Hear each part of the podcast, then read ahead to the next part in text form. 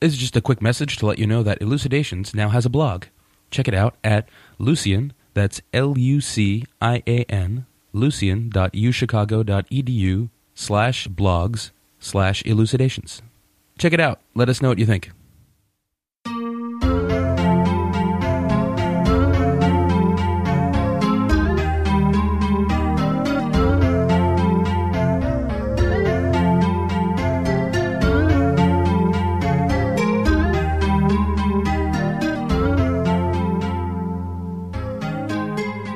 Hello and welcome to Elucidations, a philosophy podcast ordinarily recorded at the University of Chicago, but which today is being brought to you from Amsterdam. With me today is Johan van Benthem, University Professor of Pure and Applied Logic at the University of Amsterdam, and Henry Waldgrave Stuart Professor of Philosophy at Stanford University. He is here to talk to us about logical dynamics. Johan van Benthem, welcome. Indeed. Uh, thank you, Matt, for doing this. I'm uh, looking forward to it. I guess maybe we can just begin with a discussion about what logic is. What is it that logicians study? Well, there is the traditional answer uh, about uh, the object of logic. Then you'd say that logicians study valid inferences and maybe highlight it in mathematical proofs.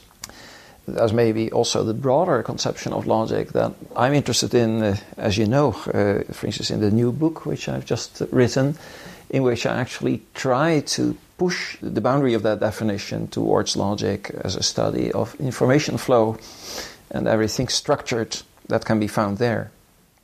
And one really nifty example you like to give about sharing an exchange of information between people uh, has to do with a uh, family ordering some dishes at a restaurant. How does that example go? Yes, it's an example that was actually uh, born uh, out of pressure because uh, I had to give a, lecture about logic to children age around eight.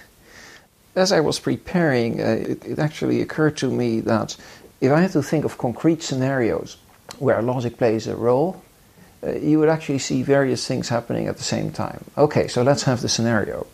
You're in a restaurant with your mother and father. Let's say there's three people and you've each ordered one dish. Let's say there's a fish, meat, and vegetarian. I was actually a bit worried with the children because uh, do they actually go to restaurants? But they do, even at age eight. And okay, now the following happens, and this is something you can really see in restaurants all the time. Somebody has taken your order, but out of the kitchen comes some new person carrying three plates. So, what do we see then? So this new person has an informational problem to solve because he needs to hand out the right dish to the right person. And this is actually, you know, one can ask. So I ask the children, I ask audiences, and we all agree what you're going to see. The first thing that the waiter is going to do is ask a question. So, for instance, he's going to ask, Who has the fish? When that gets answered, he puts the fish dish and he has two dishes left. So, what we're going to see is another question. For instance, Who has the meat? He puts that dish and then comes, of course, an interesting moment because he's holding one more dish, but now he just puts that without asking. Okay. So, to me, this is a very natural scenario that belongs together. And an interesting issue for logic is what informational actions have we actually seen here? A traditional answer to that would be something like once the waiter has learned that, let's say, the mother has the fish and the father has the meat, he can then infer that the child has the vegetarian dish. You know, it's um, in virtue of his grasp of principles of good and bad reasoning that he's able to come to this conclusion without asking a third question. Right. Right, and I, I, totally agree with that. Of course, there could be discussion about how conscious this inference actually is, but I would think of that last action as an inference. But to me, the scenario has a unity. If I only say that the last part is logic, I actually distort what's taking place because the waiter had only one problem to solve, which was where to put these dishes. And to me, for instance, the questions and the answers that we also see in the scenario are equally important logical acts. They provide information. That information is then combined with an act of inference, but the whole episode, so to speak, would to me be a sort of logical paradigm on which you can do logical analysis. So, in other words, it's not just the business of a logician to study how it is that the waiter was able to move from the incomplete information that he started with to the complete information about what everybody in the table is getting. But it's also about other things like in what circumstances do we ask a question and what do we communicate to other people by the fact that we asked this particular question rather than another question, and so on and so forth. Yes, I would agree with that. So, if I to, to say it very strongly, I would say that asking a question I consider as just as logical an action as drawing an inference. Just to make the point very strongly. But I can also talk about this in a bit more general terms to make the same point differently. So, for instance, uh, think about science. This is actually something that occurred to me as I was walking to our meeting this morning. So, you know what this building looks like, right? We're actually sitting in this wing uh, with the ILLC, the mathematics department, and some other departments that are pretty much into inferencing and proof. However, on the roof of the building, you see these two strange objects, sort of roundish tower like objects maybe you think too much or you don't observe enough, but otherwise you would have seen them. What are they? Uh, I was just up there last week, so they are actually the, uh, the telescopes of the astronomy department. So the astronomy department actually, of course, in order to do that brand of science, there is two things that have to happen at the same time. Of course, there's deep proof like thinking about cosmology and so on, but there's also brute facts that you observe. And to think of astronomers, that was clear to me, both sources are equally important. It's not as if their telescope is some sort of inferior way for setting up the final phase of astronomical reasoning. No, it actually comes together as a unity. And in my book, actually, so I ask myself the question what are the basic informational actions that logic should be concerned with? And I actually draw some analogies with uh, thoughts that were around about this in ancient logical traditions in India and China. And basically, here's a very reasonable set of three things there's inference, there's observation, and there's asking questions. And those three things seem to cover a lot of the informational activity that takes place as we solve problems. And those three things together, for me, would be a very natural, coherent agenda for logic to study. So, one striking characteristic of those three sources of information you just mentioned questions, observation, and inference is that in the question case, multiple people are involved. It seems, you know, questioning seems to be an intrinsically social activity. Yeah, this is absolutely true. So, another, if you wish, important aspect to, the way I think about this now. So, one thing is just to increase uh, the number of informational actions that you take seriously. But for instance, if you just took inference and uh, observation, you could still think of that as something I can do on my own, right? But questions, uh, of course, are sort of model for others coming in, and this is also an interesting divide. For instance, what I found with some colleagues is that they, they actually see this as highly problematic because the idea is that social features of informational situations are not what logicians should worry about. But I think that these social features, for instance, of questions are first, they're crucial to the way we function. Even in cognitive science, there's these various theories that maybe it's our social skills rather than our individual skills, so to speak, that make us so unique. And moreover, they have a lot of interesting structure. It just calls out for logical analysis. Well, I'm not the first to say that. And in fact, observations like this have a long uh, pedigree in philosophy and economics, other areas. I mean, just take a question, right? So suppose that um, I asked you, uh, you know, some questions about this whole podcast uh, thing as we were uh, sitting here. The very fact that I'm asking this question actually conveys some information to you, not so much about podcasts, but about what I know. right? Because what you could figure out from my questions was that Johan actually doesn't have a strong technical grasp, right, of this subject, but that's fine, right? That's actually also, you know, interesting information in itself. And of course, there's even more to that scenario because the fact that I'm asking you, well, mean lots of things, but in this particular case, of course, it means that I think that you're actually the expert, which actually conveys information about what I think about your information about a particular subject. That's already higher order. But these things are it seems to me crucial to understanding how we actually deal with information and how we keep things uh, stable as we communicate. I think you know this, Matt. So I started out as a student of physics.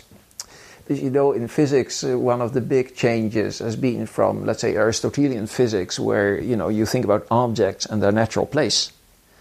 And then actually what happens in the 17th century is that physics becomes a study of many body problems. So the strange thing is that I don't understand how you behave by thinking about your weight. I actually understand how you behave in relation to me or other objects.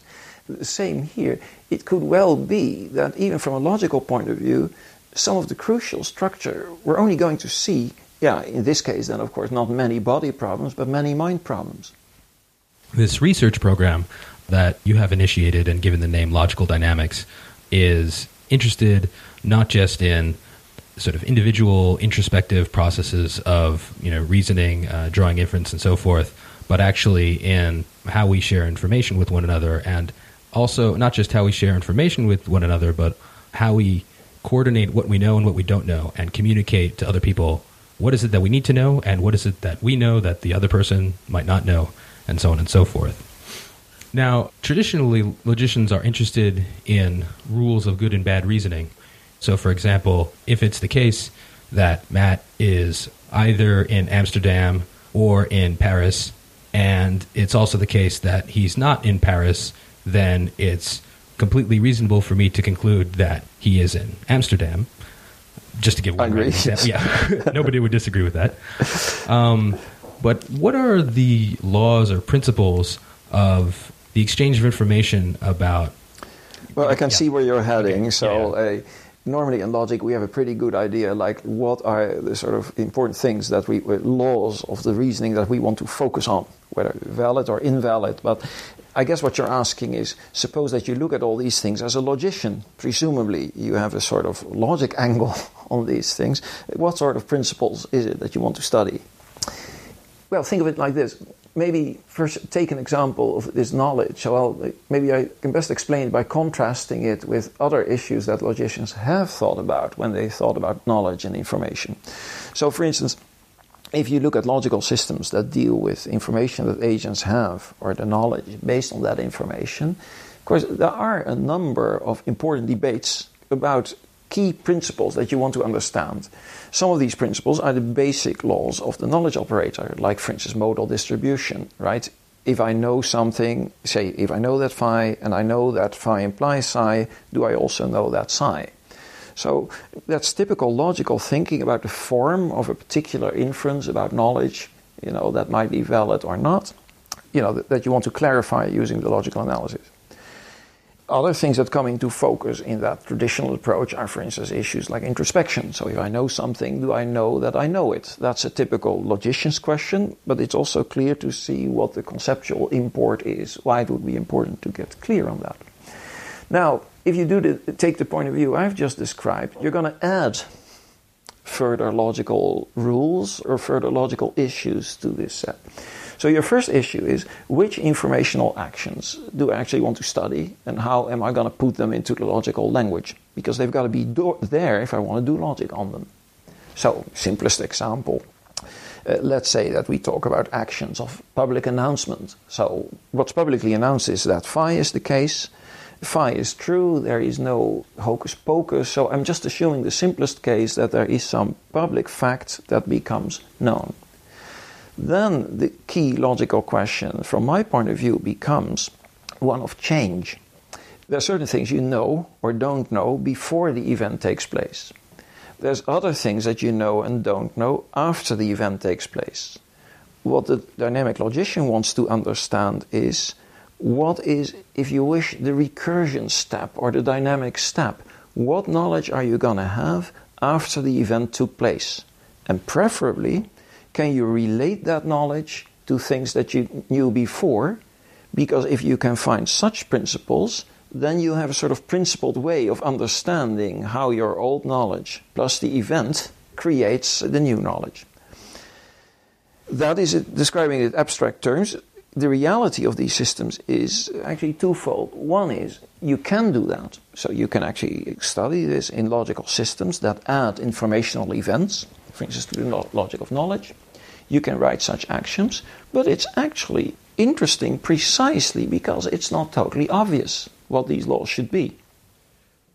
I could imagine someone thinking this was all there was to say about how announcing something affects what people in a group know. A group of people are seated at dinner, and then one of them says, Jane is not coming to dinner tonight. And the effect of saying that is that, okay, now everybody knows that Jane is not coming to dinner tonight. That's pretty simple, isn't it? Yes, yes. You know, you might be forgiven for thinking that um, uh, these uh, simple updates, there's basically very little for a logician to do. But actually, even let's suppose that we're really talking about such a totally reliable uh, announcement of something that's true, you'll soon find that it's more complicated than you think. So, for instance, let me take what you just said. What you suggested was that if we get a public announcement that some proposition phi is the case, then the result of that is that phi becomes knowledge. Is that true? That would be a short end to the logic of public announcement. But is this really true? Well, for factual assertions like what you just said about somebody not being there or not coming to the party, yes. But as soon as the assertions themselves could actually be epistemic, it becomes up for grabs. And maybe I should say first, now maybe you think, but why would we ever want to make epistemic assertions? Then I say, life is full of it. You tell me that you don't know, or you tell me something about what you do know. That's absolutely crucial to uh, you know uh, our communication, collaboration, things like that. Okay, so let's suppose that what can be announced is in fact something that refers to knowledge. For instance, uh, let's suppose that this person said something else which is equally true. He says, Ladies and gentlemen, you don't know it, but Jane is not coming. Of course, you could say that's maybe a bit prolix. Nevertheless, it's something that he might say. After that event has taken place, you're not going to say that it's common knowledge or just knowledge in the group that they don't know it, but Jane is not coming. What they know is that Jane is not coming, and in fact, it's common knowledge. In other words, the very assertion that was made, though true at the time, it doesn't become knowledge as a whole, it actually becomes knowledge in a more complex way. And of course, Matt, you're a philosopher. Of course, what you recognize here is one of the many forms of Moore's paradox. This is something that philosophers actually thought about. Okay, so that's an additional complexity, right? Uh, you know, if I say, you don't know this, but Jane isn't coming to dinner tonight, clearly that doesn't mean the result of saying that is that everybody now knows that they don't know that Jane is coming to dinner tonight. So that's a um, complexity to be accounted for in a theory of this.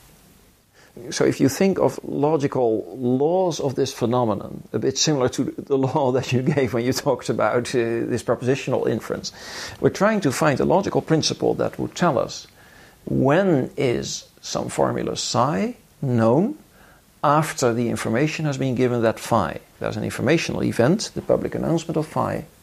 There is knowledge about arbitrary proposition psi afterwards, and what the logical principle has to tell us is when this is the case. Well, the only thing I'm going to say is that there are valid axioms for this situation which capture that precisely. So, uh, this is called public announcement logic. Uh, what it actually basically does is it relates uh, the knowledge of the proposition psi after the event to conditional knowledge that the agent would have before, but it's trickier than just saying conditional logic or conditional probability because one also needs to analyze how the truth value change that we just talked about, like in this Moore example, so to speak, could affect the psi. Now, that is something for the logical system, but basically, uh, the point I'm making is that there are such laws, but they're not trivial because they have to be able to deal, and they do, but they have to be able to deal with Moore type phenomena and again, you know, type phenomena are not just a simple philosophical conundrum, because there's actually many uh, conversational scenarios and, and famous puzzles where you see these changes. For instance, uh, think of the Muddy Children puzzle. The whole family of such puzzles where basically a puzzle gets solved because people tell each other that they still don't know the answer. But at the end of that process of saying, I still don't know, I still don't know, the end result of that is not that everybody now happily knows that they don't know. the end result is that they do know. And it's one requirement, and in fact, one application of the logics I'm talking about, that they can describe that information flow uh, precisely, including the right change at the right moment from ignorance to knowledge. So, what are some other examples of these changes in the information possessed by different members of a group besides publicly announcing something that the logical framework you're working on is interested in studying? Yes. So, public announcement fits very well with knowledge. But then that's, of course, a natural starting point. But the reality is of communication and action that a lot of what we do is not based on knowledge but on belief, right? And there's just no way around that. And in fact, we, we shouldn't even view that just negatively because either you follow Popper or you look at other epistemologists. It's in fact the process of belief revision that seems very typical for our rational behavior. So it's not just about being right all the time and saying as little as possible to stick to what's right. Um, the point is also that we can be wrong many times, and then there's a sort of, if you wish, informational quality in changing those beliefs, those wrong beliefs, uh, as needed. So, how could those beliefs arise? Because a lot of information that we get doesn't have this 100% public reliability that public announcement has. So, uh, what I'm also looking at a lot nowadays is actually what I call soft announcements. So, these are acts where you get information that's only reliable up to a certain extent. It's information that could, in fact, be false. It's information that affects beliefs. And it's information that may have to be corrected. As you see, that of course adds another dimension of complexity, but it's still well within the sort of logical methods I'm talking about. Yeah, so maybe an example of mostly reliable but not airtight, absolutely reliable information might be generally uh, the bus stops on that corner uh, every morning at 9 a.m. Maybe every once in a while some crazy event might happen to prevent the bus from coming and it comes at 8.55 instead. But, you know, generally uh, I can count on the information that it, what it says in the bus schedule. Yes, a lot of things are like that, and that's of course also true in conversation. Moreover, I take it as a serious point that we're actually able to deal with that, since we're able to deal with it in a rather systematic way. I think of it as something that fits very well with logic. And the other point, which I'll just repeat, even though it's sometimes a dangerous one with students, is that in fact I see an enormous intellectual quality which you only see in this setting, and that is namely the quality of correcting ourselves. So if you take the traditional ideal, maybe also in epistemology, of some sort of logician who only sticks to what he knows and performs inferences that pile truth on truth, what you actually don't see is a sort of major feature of human intelligence, which is precisely that we can do a lot more. And in particular, um, we have beliefs that go far beyond our knowledge, but we have this ability to correct why that's dangerous with the students is that, you know, so sometimes I get overexcited about this and then I say, well, so for instance, when you take exams, the important thing is not to give the correct answers, but the important thing is to find out what you would do. if I actually pointed out to you that your answer was wrong, I've realized that there will be so many repercussions to the grade system if I uh, follow this through that I keep it uh, just in theory. Okay, so another phenomenon that the formal framework you're working on is interested in capturing is you know how is it that we revise our old beliefs in the light of new information that's inconsistent with them? And it's you know it doesn't just happen willy-nilly. There are actually you know pretty strict rules that that reasoning process obeys. Absolutely yes. So another connection that you pursued in uh, your work on this is with various aspects of game theory. You know maybe you could say something very briefly about what game theory is and how oh, the questions we've been talking about connect to it. Yes, well, the way it relates to me is that, you know, Matt, what we've been talking about now is, you could say, single informational actions. So it could be drawing a single inference or making a single observation or asking one question and getting an answer. But there's another dimension to these interactions, and that is that they take place over time. And there's actually various things that you will only see by also bringing in that temporal dimension. So it's very seldom that you have an informational episode where it just hinges on one inference or one particular event. There's actually a number of things that happen in sequence. Even with questions, uh, you can already see that because suppose that I ask you a question and suppose that we don't know each other very well, then in addition to the actual content of the question, you're probably also going to ask yourself, why is he asking this, right? That why question is not about the content of the question, right? But it's actually a question like what scenario are we in? What sort of conversation, or maybe what sort of game? That further dimension, I think, is crucial to what you might call making sense in some broader sense, well, quote unquote, of the term. And that's one of the reasons why I think these logics interface very well with games. The other reason for looking at games is actually a reason which also Stalnaker has mentioned in another context. The nice thing about games is that they're often little concrete scenarios that we have very vivid ideas about. So we play them, we understand them, so to speak. So they focus a lot of things that you could theorize about in general in very concrete scenarios, which can be pretty rich and where you can then test these logics and see what they have to say. So that's uh, one strong reason for being interested in games. And that, of course, also leads to a story by itself. That's going to be my next book. Uh, that's one of the ways in which logic is interfacing with game theory these days. And that's actually an area where a lot is happening. I think it's affecting logic, but it's also affecting game theory a bit. So it's going to be interesting to see what happens as this development continues as we observed before, one thing they convey to me by asking me for some information is the fact that they don't know that information. But actually, in many of the situations we find ourselves in, the setup of the conversation is much more complicated, and the participants in the conversation are actually working together towards some long-term goal that involves not just one step, but you know an elaborate coordination of several different steps over time that lead to different consequences, and um, and that's the sort of thing that game theory can help us to Yes, because game theorists, of course, have thought about this in their way. Of course, logicians also have their own viewpoint on what happens here.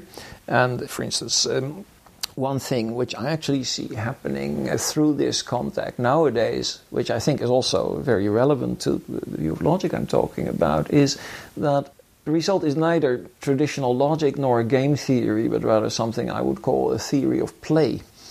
So, theory where you actually look at the information that flows, how different agents deal with it, right? So, it's not just a game, it's actually how it's played. I think these logics can help there, but it's also, uh, you know, a subject that's, it has features of both areas, but it's not exactly either. So, we've already alluded to an old philosophical puzzle that goes by the name of Moore's paradox, uh, which is, you know, we have the feeling that saying it is raining, but I don't believe that it's raining is somehow contradictory. But then there's the question about how exact, in what way is it contradictory? Because you haven't actually said something and the negation of that something, but nonetheless, we feel that it would be incoherent to say that. Do you think that the questions that you're exploring here have the capacity to help us make progress on, you know, understanding either that or maybe some other philosophical puzzles about knowledge? Yes, yes, I do think that although maybe my focus wouldn't be so much very particular puzzles. I think we can. For instance, I, have written about the Fitch paradox in you know, verificationist views of logic.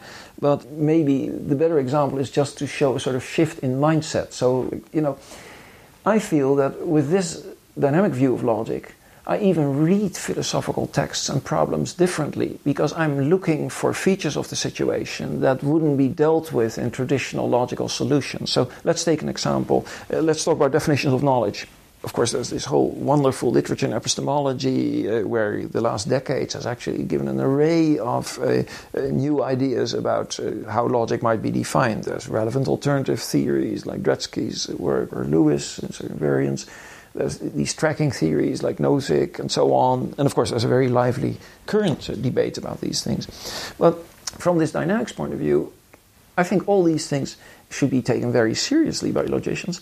But what I would focus on is in the descriptions of the examples, what acts are taking place. So, for instance, take I can go back to a classic like, say, Dretske's paper, and I read it, I think, differently from most philosophers. So, what I read is which verbs are there which denote actions, like the actions that set up the space of relevant alternatives, actions of ruling out, actions of adding an alternative, or if I go to beliefs, actions of spotting a mistake. So, whenever I see an action that might be epistemologically relevant, I uh, think, okay, the logical discussion can now be what is the natural repertoire of epistemic actions? Let's put these into the logic and let's try to understand the combined logic of knowledge and acts of ruling out or raising alternatives. And I think I'm not saying that that will solve, uh, you know, all the outstanding problems of epistemology, but I do think of this as a sort of interesting further dimension to what we're actually seeing.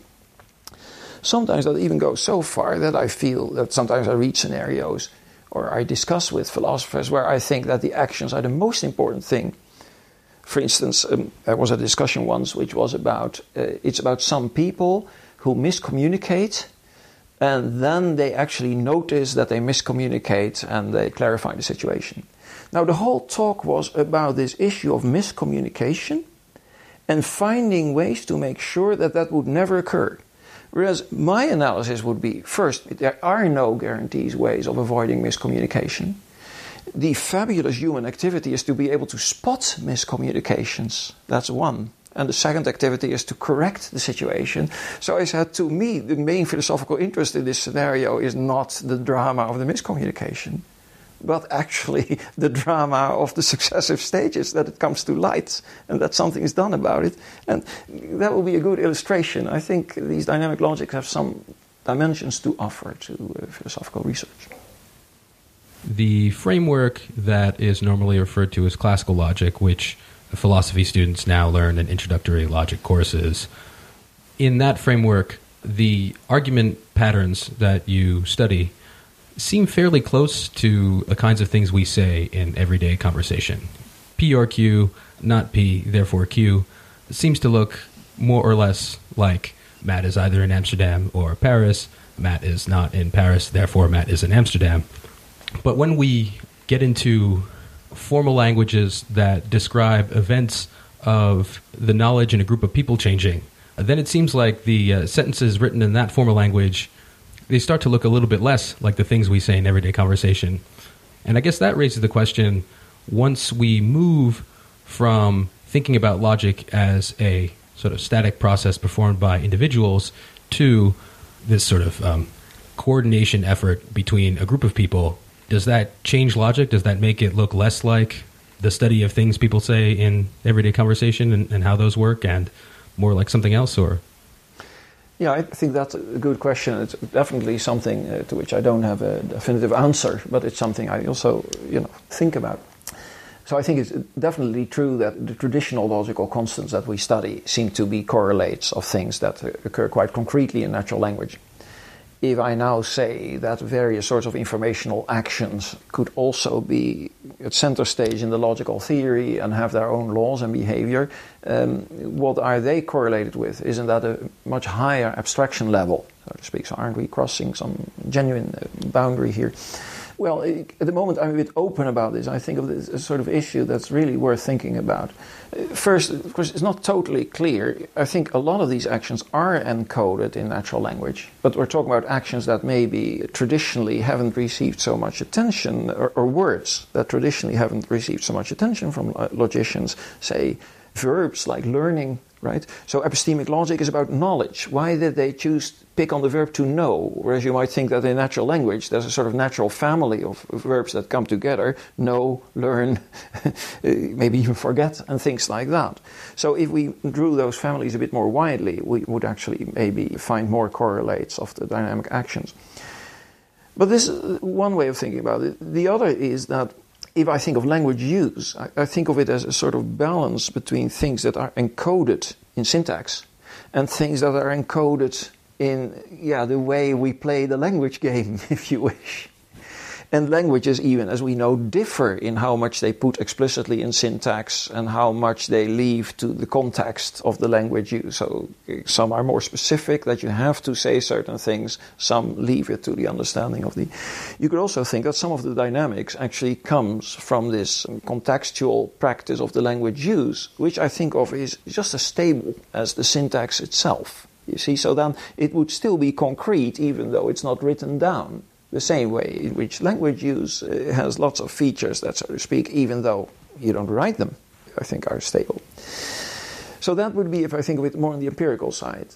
But I could take your question a bit differently, namely, look, all these great logicians and philosophers of logic have thought about what's logical about the logical constants. And there's one nice book after another to actually explain in which sense propositional operators and quantifiers are logical, you know.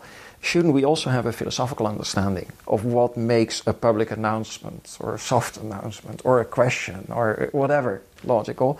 And then I'll just have to say, I can't give you such an answer right now we're in a sort of expanding mode.